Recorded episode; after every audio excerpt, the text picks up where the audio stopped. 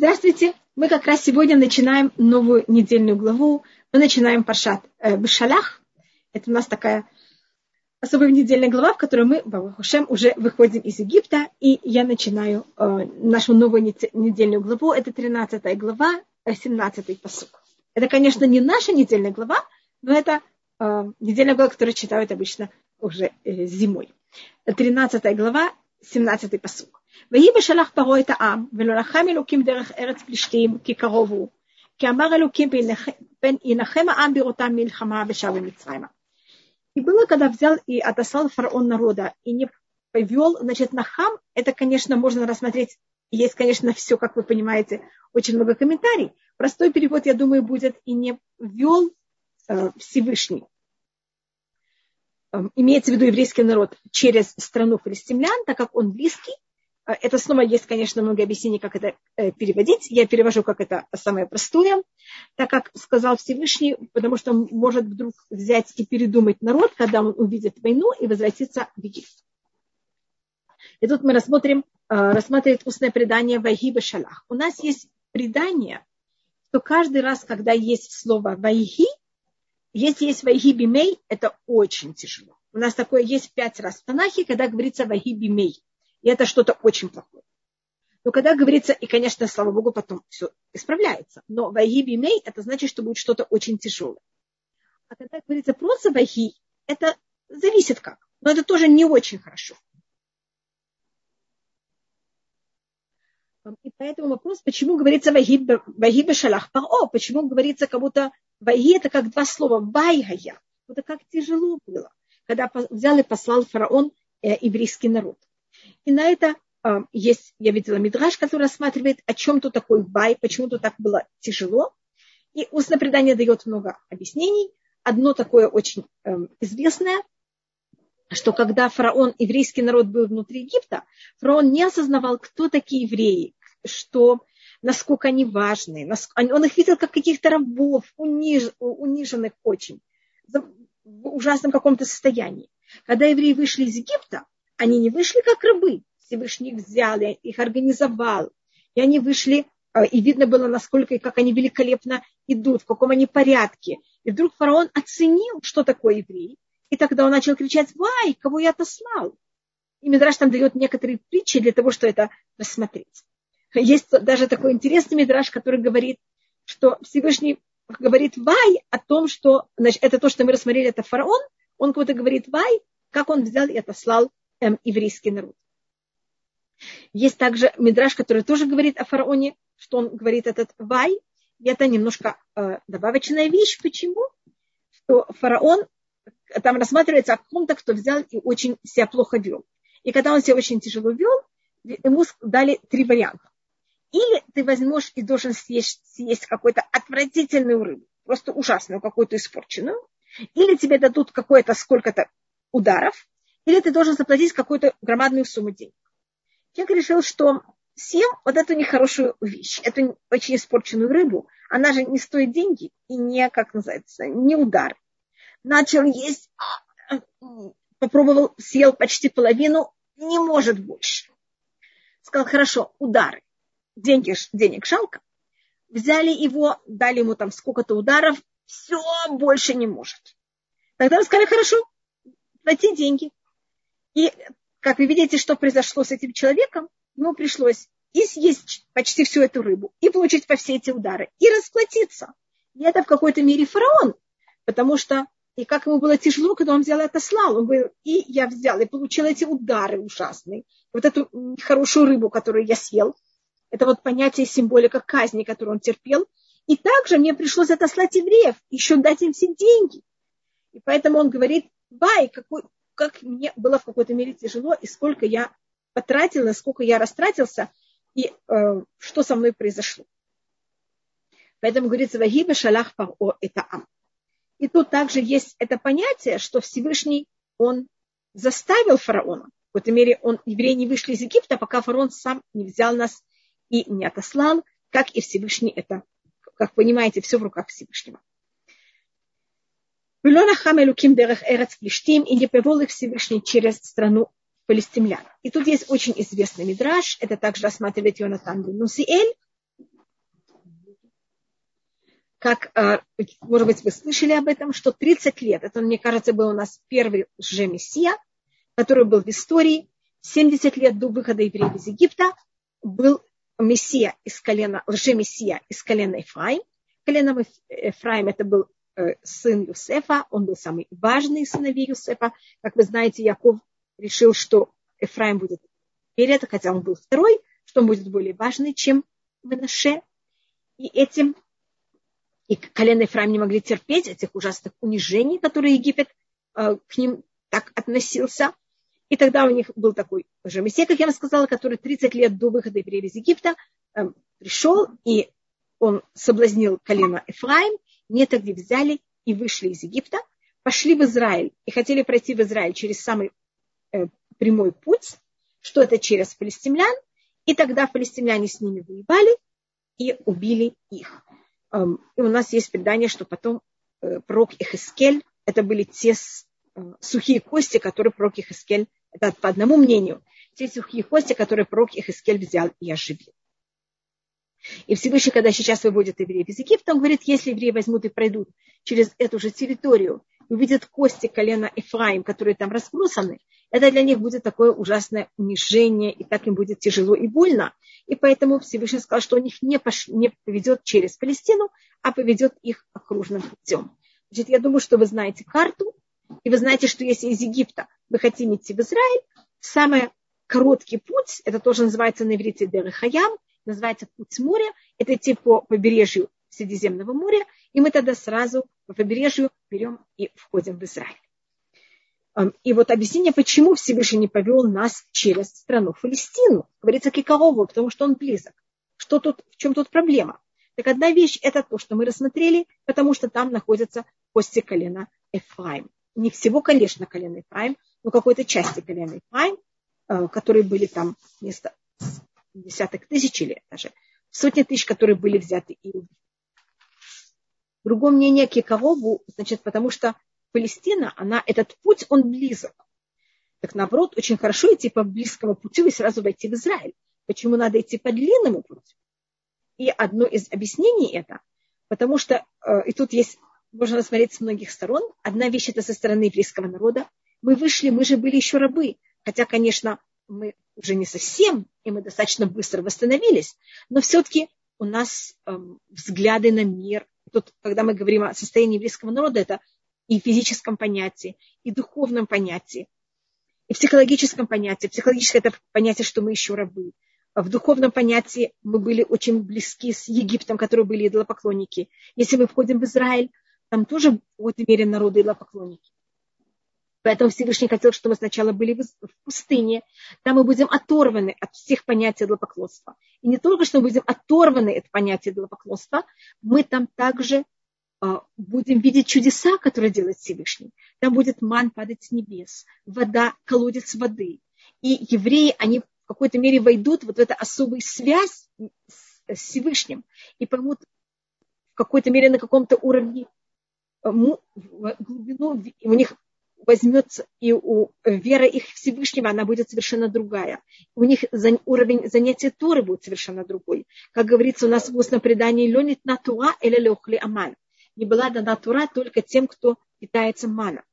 А если бы они сразу вошли в Израиль, они бы сразу встретились с новым каким-то идолопоклонством, которым были бы им в какой-то мере знаком из того, что они уже видели в Египте, хотя они пережили бы, они же пережили 10 казней, но это был какой-то момент, а потом снова они входят в обетованную землю, в которой те же самые поведения, как в какой-то мере в Египте.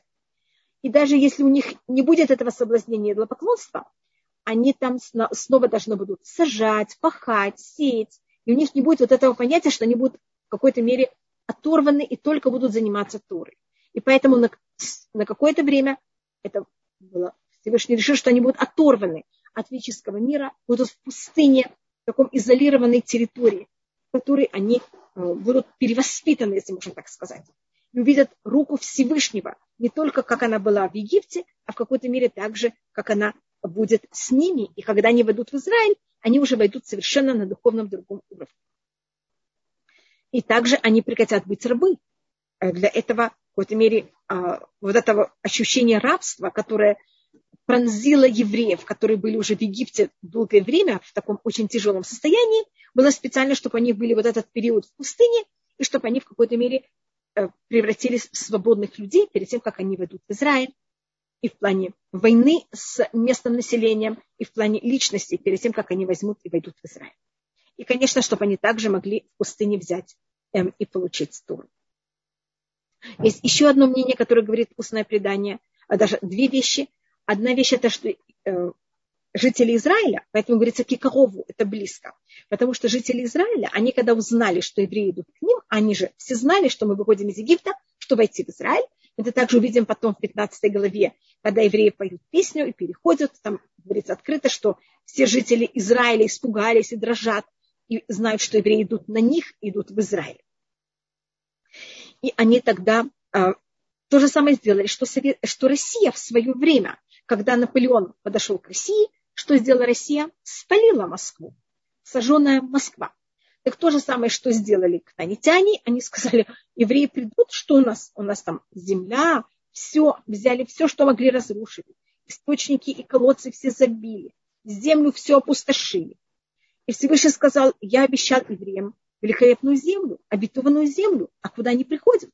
Поэтому, чтобы евреи взяли и остались в пустыне, а, и жители Израиля не смогут так долго жить в такой разрушенном состоянии, они все восстановят, и когда все будет совершенно новое, и не просто, что евреи войдут в Израиль, а войдут перестроенный новый совершенно Израиль, и тогда евреи туда войдут, и все это новое и великолепное получат.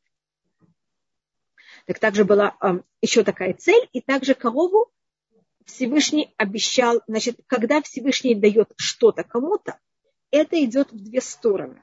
Это в сторону еврейского народа, значит, в сторону плюса и в сторону минуса. Всевышний обещал нам войти в Израиль. И это нам положено.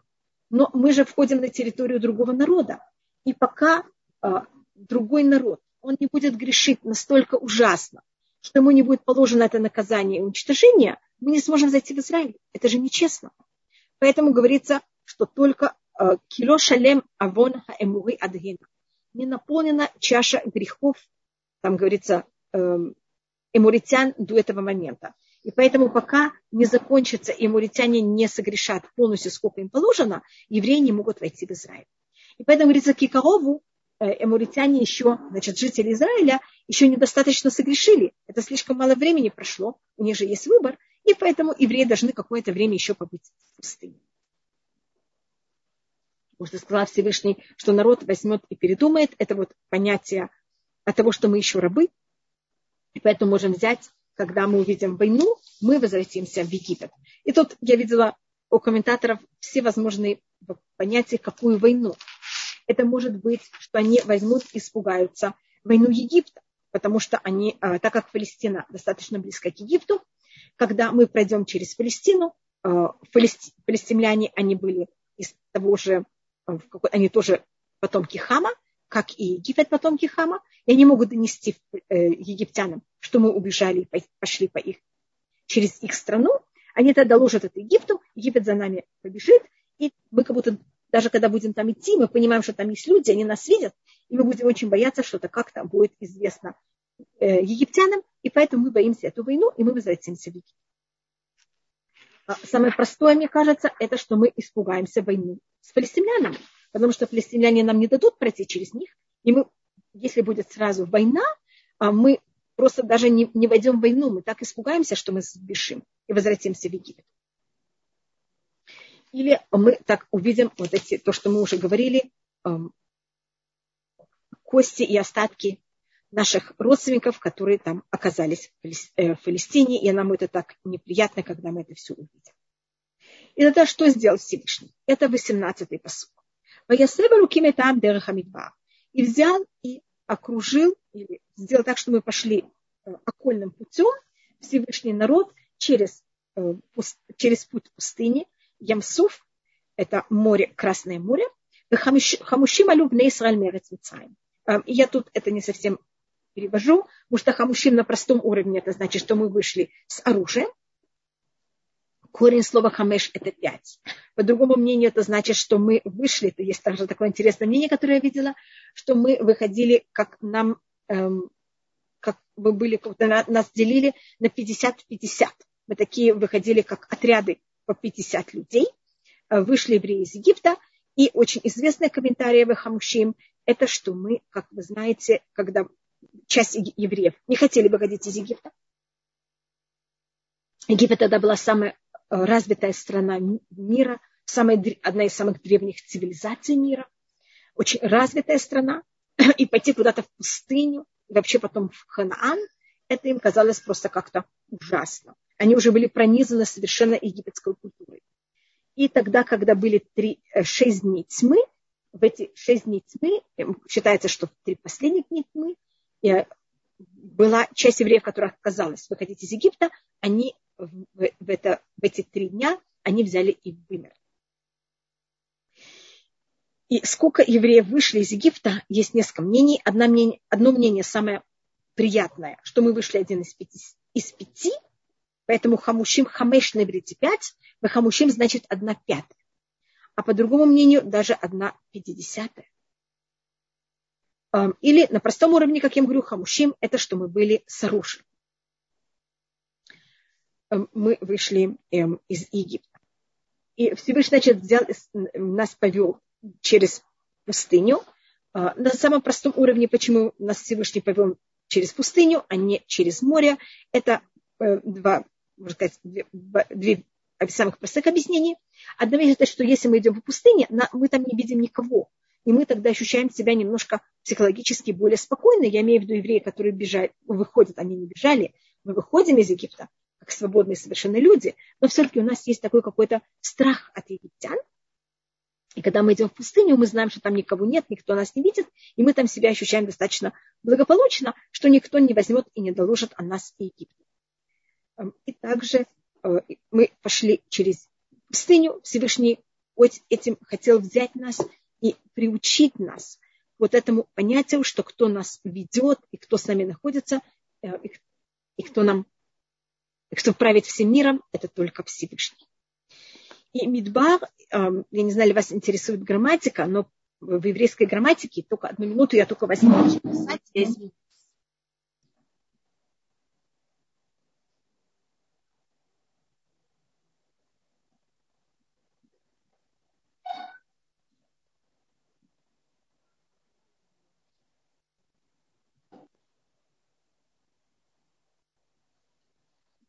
Извините, просто дело порядок, когда его не надо делать.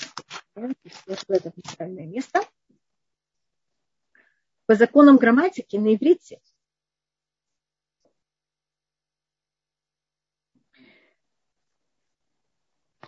Если вы видите слово, которое написано в такой форме, значит мем, потом три буквы корня, в котором у них вот такие точки.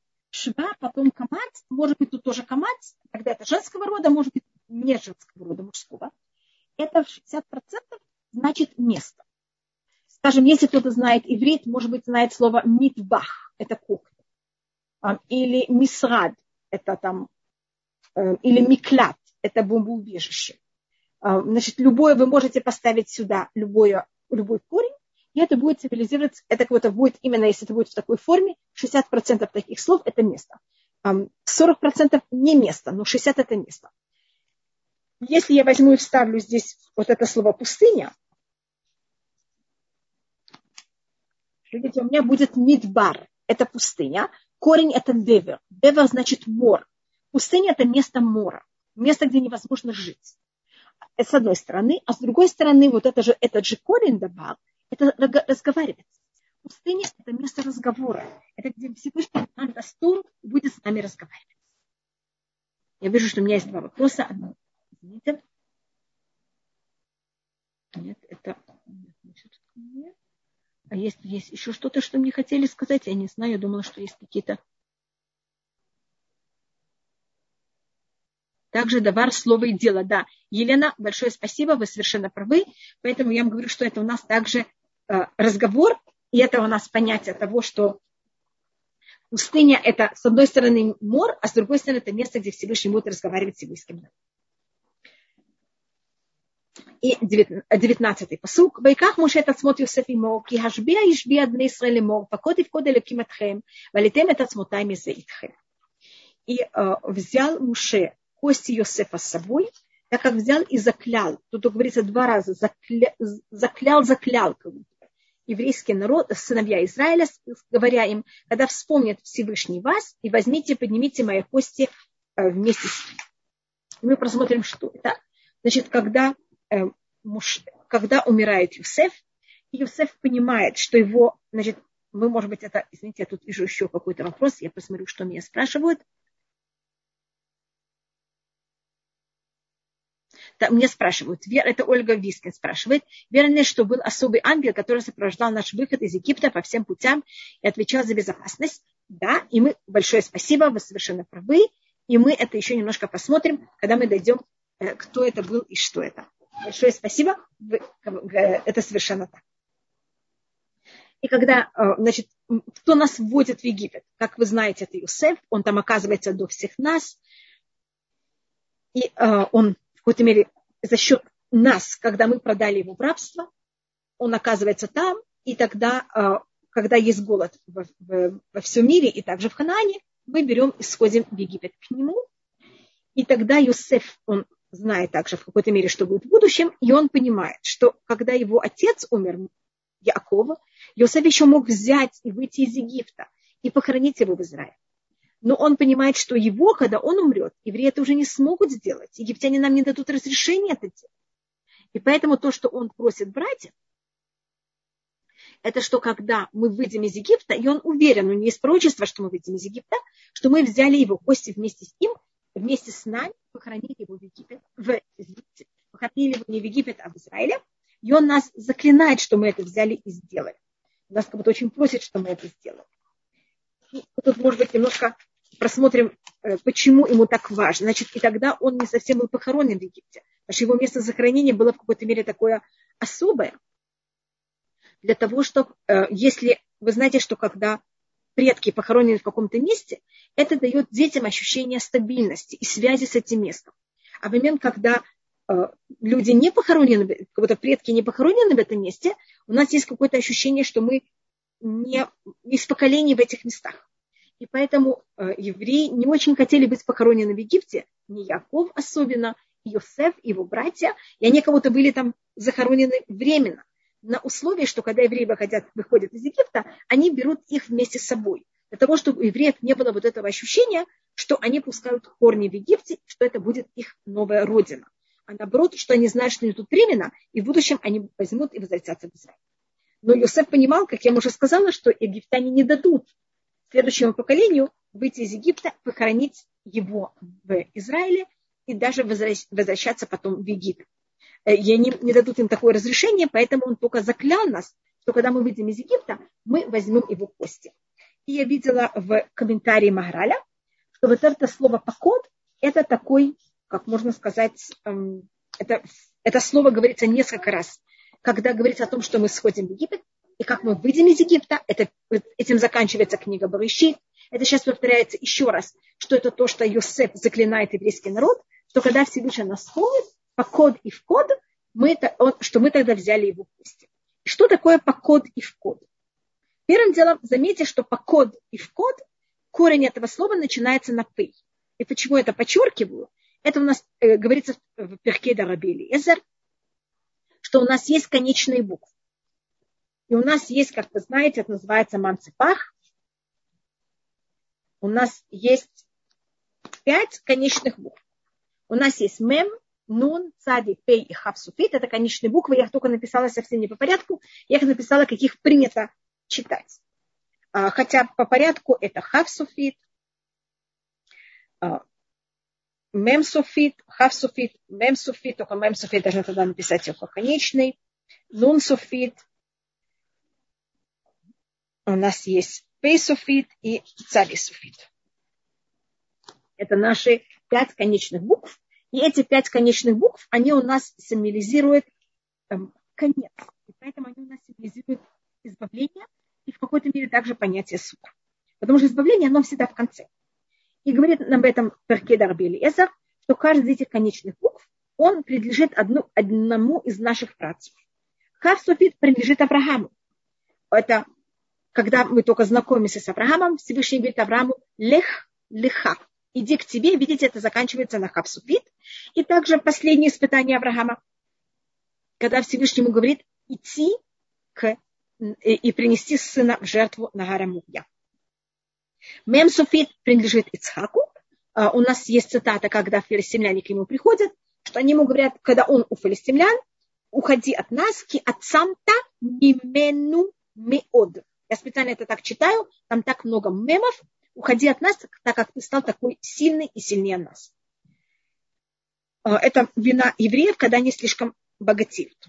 Нун – это символика Якова, когда Яков просит Всевышнего, чтобы он спас его от рук его брата э, Исава. Ацилейни на. Видите, там два раза не. А присупит, и сейчас, Галина, я уже буду очень рада слушать вас, только минуточку. А присупит, это считается Юсеф, избавление наше из Египта. Поэтому это говорится покод, евкод. Видите, два раза п. А цади без раташем это будет наше избавление. Мы знаем, какой буквой мы будем избавлены. Только вопрос, что это символизирует, эта буква, с которой мы будем избавлены. Она последняя из конечных букв в алфавите. Это цади. Что это символизирует праведника и растение. Цемах – это растение. Как мы говорим, когда мы молимся о приходе Цемах Давид Авдыхами Ратацмях. Росток, маш, э, росток, цемах Давид, э, росток твоего Давида, растение Давида возьми и быстро сделай так, чтобы он начал расти. Пожалуйста, Галина.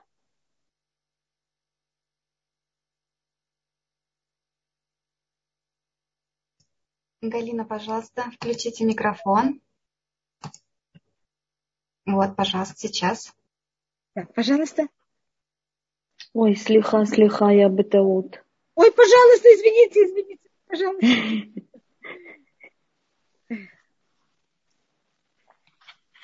Э, и, может быть, еще что такое по кодекс. Кодекс, только мы рассмотрели, что значит конечные буквы, то, что мы сейчас рассматриваем, это говорится в эм, книге Пиркей де-рабби Элиэзер, одна из первых книг устного предания, которая была записана. Это тоже там рассматривается. И, как вы замечаете, פ סופית, как именно это передает нам Йосеф, э, פ סופית – это единственное место, единственный из членов семейства Якова, и вообще семейства и Авраама, Ицхака, Якова и их жен, и 12 колен – у которого есть פ סופית в его имени. Только у Юсефа есть פ סופית. И он вот это символизирует вот это понятие избавления нашего из Египта. Um, у нас, что значит покод? Это очень интересное слово на иврите. Покод это значит вспомнить. Покод это также, вы знаете, что такое называется мефакед? Это кто-то, кто он над кем-то. Это как офицер. Значит, какая-то должность. Вефкеда мелех кидим. Это дать людям какую-то должность, сделать кого-то важным так это вспомнить, сделать кого-то важным, эм, дать кому-то должность. Это также пересчитать и нехватка. Невкат – это значит человек, который он в армии, эм, по-моему, это называется диз... арык – это диз... тот, кто убежал из армии. А невкат – значит, кого-то, кого не хватает. И тут то, что Юсеф говорит братьям, по код и в код, это два раза. Это значит, что Всевышний нас возьмет и вспомнит, но это произойдет не очень просто. Это произойдет с большой нехваткой людей. Значит, это будет мучительно. Но также это в какой-то мере Всевышний нас делает потом очень важным. Значит, если вам кто-то скажет, что будет избавление, и оно будет без мук, хотя бы из Египта, это однозначно нет. Из Египта мы знали заранее, что избавление будет достаточно эм, непростое. Чтобы Всевышний нам помог, что сейчас наше избавление было как можно более простое и без никаких эм, проблем. Но мы знаем, что из Египта это было не так, и это вот эта символика по кодифу. Термагаль Мипраг рассматривает такую вещь, что в этом слове есть у нас в какой-то мере заложено все понятие, и Йосеф кого-то знает заранее, все, что будет все время видеть. И у нас есть вещь, которая называется милуй. А, милуй – это значит та часть букв, то, та часть имени букв, которая не произно, которая мы будто называем букву, но это не звук буквы. Скажем, далед, есть это д, но есть это ламет и тав, что это ее имя. Ков. Есть этот ков, а есть вав и пей, которые не произносятся, но это имя буквы. И пей, видите, это также обычно пишется с гей, хотя есть кто пишет ее по-другому, поэтому я написала ее в скобках. И тут в какой-то мере зашифрованы все, все, что будет с евреями в Египте. Если вы знаете, когда мы выходим из Египта, мы уже просматривали эту проблему, говорится, что мы были в Египте, конечно, все вместе, с момента, как Всевышний обещал Аврааму, что его потомки будут э, мучиться в Египте, это будет 430 лет. Как вы знаете, Ламед это 30, а так это 400. Вы видите, что вместе это 430. А Вав это 6, а Пей это 80, значит вместе это 86, а Гей это 5. Так я сейчас беру и не делаю гематрию всего, я только делаю гематрию милуя. Такая вещь называется у нас, эм, это такая форма комментарий, которая называется милуй, когда то, что я беру в счет, это не звук буквы, а название буквы без звука. И видите, так то, что у нас без даледа, это тав и ламед, это 430, бави пей, это 86, а гей, это 5. 86 это у нас символика имени, мне кажется, мы говорили уже, всюду, где вы встречаете понятие 86, это понятие эм, суда. Потому что имя Всевышнего, которое символизируется судом, извините, что я занимаюсь так много гематрию, это э, уровень ремес, который рассматривает все комментарии Торы на уровне чисел. Если я напишу имя Всевышнего суда, только я не могу написать полностью его имя, потому что по-другому я это нельзя писать. Так я вместо «и» просто написала квадратик.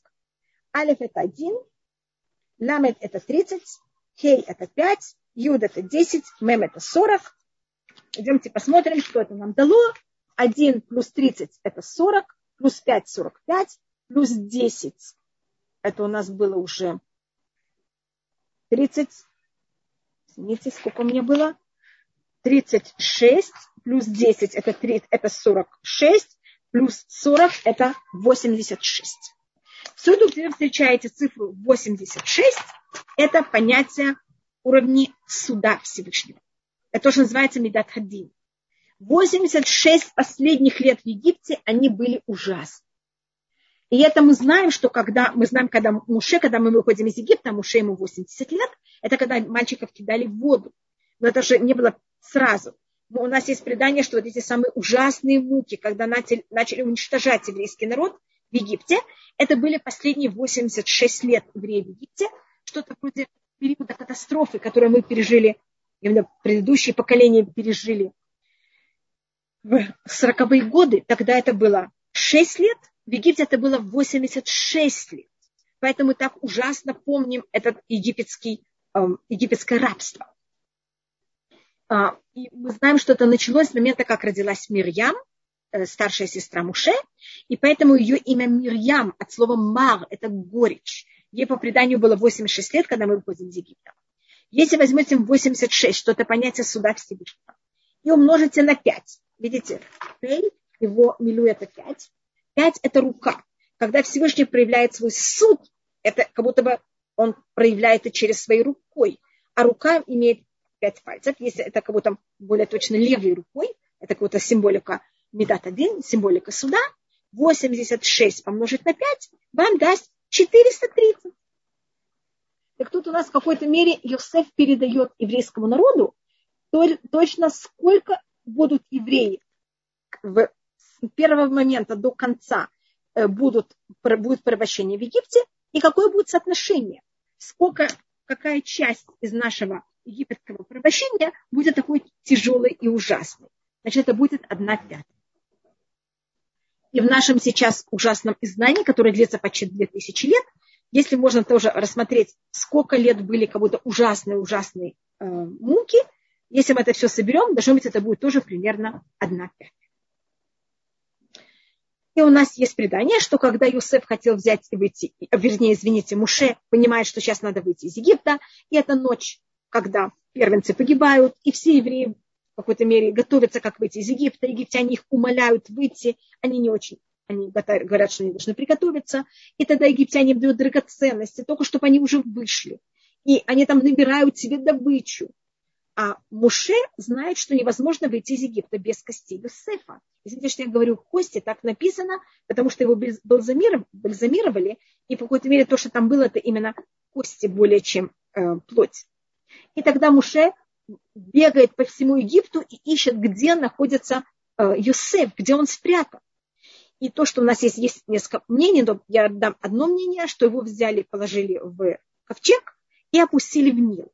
Это тоже говорит Ионатан Бенисель. И, а Нил, как вы знаете, одна из самых длинных рек мира. И как в середине ночи Муше найдет, где там кости Юсефа. И тогда он обращается к Серах, дочери э, Ашер, которая она еще жила, она живет еще, и она жила во время захоронения Юсефа. И Юсеф не обращается и спрашивает, где кости Юсефа. И она говорит, да, я помню. И она берет Юсефа, я, извините, Муше, отводит его к тому месту, где, было захор... где опустили ковчег с костями Юсефа. Это по преданию Муше берет э, такую бумажечку, пишет на это Алишо, поднимись бык, кидает в Нил, и ковчег с костями Юсефа поднимается. И тогда можно выйти из Египта. И Муше берет с собой, мы это прочитаем, и я читаю еще раз 19-й посук сначала. Вайках Муше этот смотр Йосеф ему. И взял Муше кости Йосефа с собой. У нас тут Йосеф привел нас в Египет, Муше выводит нас из Египта. У них есть очень много общего и, конечно, очень много противоположного. Йосеф прокормил весь мир во время голода а, хлебом земным, из земли, то, что можно сказать. Муше нас будет еврейский народ кормить в пустыне хлебом с небес. И когда мы шли в пустыне, а, Муше берет этот ковчег Юсефа, и рассматривается потом, так будет, будет еще один ковчег, в котором будет э, находиться 10 заповедей, ковчег Завета, Аона Брит, и будут народы спрашивать, что это такое, что это за два ковчега, и будут говорить, находится в Йосеф, это там, где человек, который соблюдал все, что находится в ковчеге Завета. Значит, Йосеф это символика человека, который когда никто не видел, и никто не знал, и он был в рабстве, и он был в тюрьме, продолжал очень строго брать и соблюдать все законы. И все, говорят, устное предание пробовали взять какую-то добычу из Египта, а Муше Э, брал и искал кости Юсефа, исполнить то, что обещал, э, то, что заклял Юсеф своих братьев. И говорится, э, что Юсеф заклял своих братьев и сказал, чтобы они взяли и вывели его кости с ними. И отсюда говорится, что когда взяли кости Юсефа, вместе и за счет Юсефа взяли также кости всех братьев также. Но кто был инициатор, это был Юсеф. Поэтому у нас Юсеф всегда символика если можно сказать, сиониста, символика того, кто больше всего любил Израиль и хотел быть похоронен в Израиле. И за счет него также кости братьев будут тоже забраны из Египта и похоронены а, в Израиле. И Муше, он, э, так как он занимался костями Юсефа, говорит устное предание, когда еврей, когда Яков умер, кто занимался его захоронением, был Юсеф, который был самым важным из всех, всего еврейского народа. Он был тогда царем Египта или второй после царя Египта. А когда евреи выходят из Египта, кто берет и занимается костями Юсефа, это Муше. Всевышний говорит, Юсеф, ты так себя особо вел и занимался захоронением твоего отца и всех братьев. Муше, который, человек, которого никогда больше не было, как он, будет заниматься твоими костями. А когда Муше умрет, кто будет заниматься его захоронением? Нет уже никого в мире, кто выше Муше. После предания, кто будет заниматься им, это сам Всевышний говорится, Вейкбор Тобагай, и захоронил его в долине. По одному мнению Муше сам себя, по другому мнению это был Всевышний. И то, что говорится в Вейках Муше, это смотрит Юсеф Имо, вместе с ним мы учим об этом, что, э, ну это будет еще потом, когда мы будем рассматривать Пашат Несо, что когда евреев будет в пустыне понятие места, где находится, это называется шалош, э, шалош маханот, у нас будет три стана еврейского народа, какой-то мере как круги. Внутренний круг – это будет то место, где будет находиться мешканы, где будет святость, что-то что-то э, переносный храм. Вокруг этого будут находиться левиты, а вокруг этого будет находиться весь еврейский народ. Муше он левит, и так как говорится, что Муше взял кости Иосифа с ним, мы учим от этой фразы, мы ее повторим еще раз по шатной особой из Раташем книги Бамидбар, что кости Юсефа находились вместе с Муше в стане левитов. И мы отсюда учим, что в стане левитов имеет право находиться человек, который дотронулся до мертвого человека. А, сейчас мы переходим к 20-му посуку. Если я еще раз проверю, тут есть один вопрос, но мне кажется, вот как раз еще немножко я на этот вопрос, Безраташем, то, что вы спросили, что Всевышний, что было и как евреи шли из пустыни, в пустыне мы сейчас как раз до этого доходим. Этот будет 21-й посуд, только я должна еще прочитать 20-й. 20-й посуд. Значит, мы выходим из Египта, нас, э, мы выходим или достаточно вооруженные, чтобы было понятно, как мы будем потом э, воевать и вообще жить в пустыне. Вооруженные это не только оружием, это всем, что нам надо для того, чтобы существовать в пустыне. И э, это то, что берут с собой евреи, или мы вышли один, одна из пятой, и тогда среди нас было достаточно много сирот, а как дети остались живы, а, как вы понимаете, родители, которые уже были верны египетской культуре, не хотели выходить, и там остались. А Муше, он не только выходит сам из Египта, но также берет с собой кости Юсефа и кости всех 11 э, других колен. И 20-й посук. Вайсуми Сукот. Евреи взяли и поехали в Сукот. Поехали бы и там, и к И мы взяли и остановились в Итам, что это конец пустыни, это край пустыни. Значит, мы сейчас входим в пустыню. И первое место, в котором мы останавливаемся, после того, как мы выходим из Египта, называется Сукот. И теоретически это, мне кажется, очень логично, что мы должны были, когда мы выходим из Египта, сразу праздновать праздник Сукот, потому что в честь чего мы празднуем Сукот? Что когда мы вышли из Египта, у нас были шалаши, или что у нас были облака славы. Но это же произошло сразу, как мы вышли из Египта. Вопрос, почему у нас... И поэтому первая остановка, когда мы входим в пустыню, называется Сукот. Значит, и мы из Сукот поехали уже и вошли в пустыню. А потому что там у нас уже были облака славы эм, или шалаши. И есть несколько объяснений, почему мы Сукот по этой логике не делаем весной, когда сразу в Песах. По одному самому простому объяснению – это весной, когда мы вышли из Египта, это время, когда все из дома берут и выходят в природу. И если мы тогда бы выходили в природу, э, этого никого не, не все думали, что это просто потому, что сейчас такая погода. И, а, и поэтому это бы никак не подчеркивало, что это какой-нибудь праздник, и мы соблюдаем какой-то закон. А осенью, когда все, наоборот, из дома выходят, из, извините, из э, природы возвращаются в дом, если мы тогда берем и наоборот из дома выходим в природу, это в какой-то мере всем показывает о том, что мы это делаем какой-то закон, и это не просто так, а это исполнения какого-то закона. Поэтому мы это делаем в такой период, который он в какой-то мере противоположен тому, что делают все. есть еще одно объяснение Гаунмивильна. Это что э, когда мы взяли вышли из, из Египта, и сразу же, как мы только вышли, сразу нас окутали облака. И мы никогда не почувствовали неприятность пустыни. Мы также не могли об этом благодарить. Мы понимали на уровне логики, что это пустыня, и мы окутаны облаками. Но мы это не очень сознавали, так как это было для нас норма. Мы никогда не мучились. А когда мы взяли и оказались э, в пустыне долгое время, а потом еврейский народ там начал себя не очень хорошо вести. Э, это имеется в виду, когда мы сделали золотого тельца. Эм, и тогда облака начали брахлить, начали себя не очень хорошо вести. И тогда нам было уже совсем неприятно в пустыне.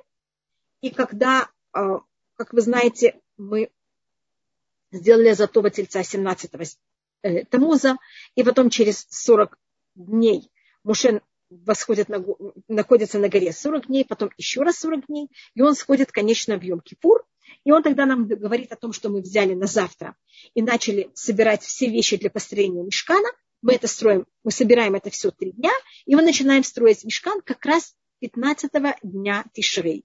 И с момента, как мы начинаем строить мешкан, облака себя начинают вести намного лучше. Не совсем хорошо, но намного лучше. И поэтому тогда мы намного более оцениваем облака славы, и поэтому именно тогда, именно в этот день мы начинаем делать праздник Суккот. Сейчас у меня Вера спрашивает. Мы знаем, что похоронен Юсеф. Эм, мы знаем, где похоронен Юсеф. А где в Израиле находится могила остальных сыновей Якова, есть предание о каждом сыне, сыне Якова, где он похоронен. Есть вещи, которых имеют более большую традицию, есть это менее. Про Иосифа это написано открытым текстом, поэтому это очень известное место. Но, скажем, у нас есть э, в, э, рядом с Бетшевышем место, где по преданию захоронен колено Дан. Есть э, еще некоторые колена, есть колено Иуда, где у нас есть также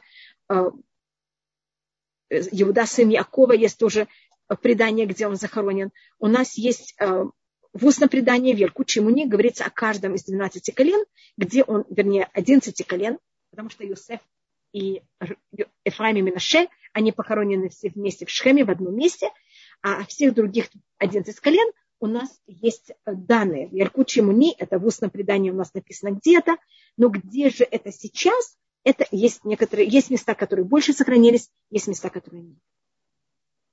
Если это вам интересно, я могу где-нибудь взять и просмотреть о всех остальных, как это считается.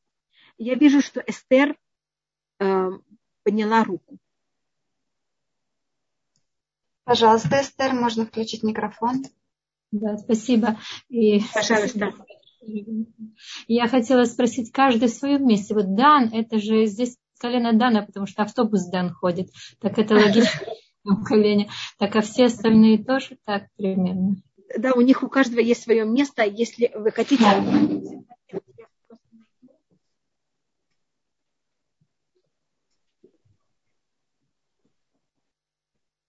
Я говорю то, что в какой-то мере э, известно. Есть, э, я не могу сто процентов говорить, но у нас есть некоторые э, места, которые э, э, есть в предании, что э, Иуда похоронен в городе Иуд, э, Игуд, это в Иерусалиме. Есть Бениамин, по одному мнению, похоронен в Фарсабе, э, недалеко от Невеямин. Дан, я, по-моему, говорила, э, похоронен на, э, на, есть на горе Тавор. Есть некоторые места, где кто похоронен.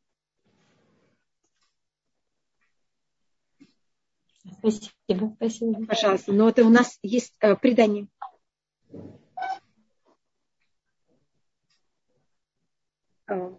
Значит, я просто рассмотрела, почему у нас говорится посукот, и когда это произошло, это 20-й, 20 посук. И сейчас у нас 21 это то, что вы меня спросили в начале.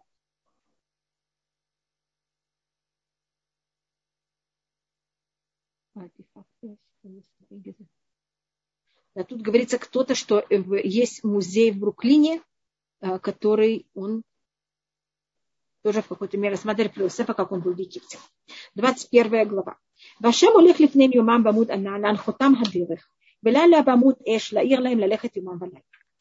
И Всевышний идет перед ними. Только у нас есть проблема, когда мы говорим Всевышний это не физическая вещь вообще. Когда мы говорим идет перед ними, это же физическое понятие. И поэтому, когда это переводится на арамейском, это очень интересно, как э, Торгу Ункелюс, и также Тарбеневзель, особенно Торгу Ункелюс, он всегда, когда что-то говорится о Всевышнем, о физическом понятии, он нам это дает понять, что это имеется в виду.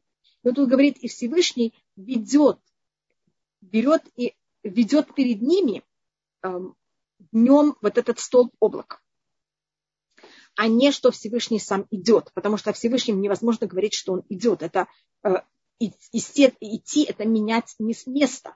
А о Всевышнем мы не можем говорить, что он меняет место, потому что у Всевышнего нет понятия места, он духовная вещь, а не физическая вещь. Э, и поэтому в какой-то мере э, это вопрос, как это рассмотреть.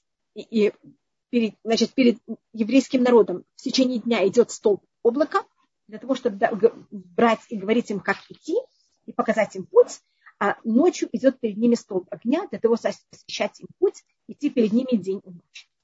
И э, муж, я, может быть, рассмотрю второй посук, и тогда я рассмотрю их вместе. Лоя Миша Муда Янан Юман, не будет прекращаться столб огня днем, не сдвинется столб, э, э столб облака днем, Вамуд Хаэш Найла, и столб огня ночью перед народом.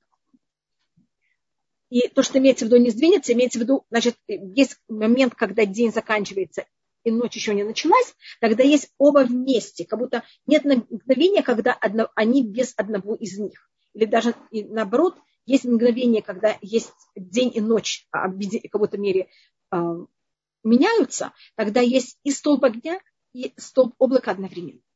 Сейчас мы просмотрим, для какой цели их, что и как они. На самом простом уровне, большое спасибо, Леа а, на простом уровне, что значит, эм, что они, э, что это такое. На простом уровне евреи, когда находятся в пустыне, как вы знаете, в пустыне днем ужасно жарко. И эм, даже если у людей есть еда, и даже если у людей есть там все, что им надо, они э, в нем могут получить солнечный удар, только потому что у них нет защиты. А в пустыне, как вы знаете, когда евреи выходили из Египта, там же были дети, там же были пожилые люди. Эм, как они могли выжить? Поэтому был этот столб облака, который был их и охранял их от солнца. А ночью, как вы знаете, в пустыне можно получить очень тяжелый удар холода, или не знаю, как он называется, охлаждение, потому что там очень большой перепад температуры, и ночью там очень холодно. И поэтому там был также столб огня, который не только что он и показывал, как идти, и ночью у них не было проблемы, если им надо было э, продолжать идти, что их что-то освещало, но это также и грел. Знаете, как это есть то, что их защищает, и то, что их греет. Так это на самом простом уровне. И у нас предание, сколько облаков было вокруг еврейского народа. По преданию, вокруг еврейского народа было семь облаков. Четыре облака с четырех сторон. Один облако был сверху, и один облако был снизу.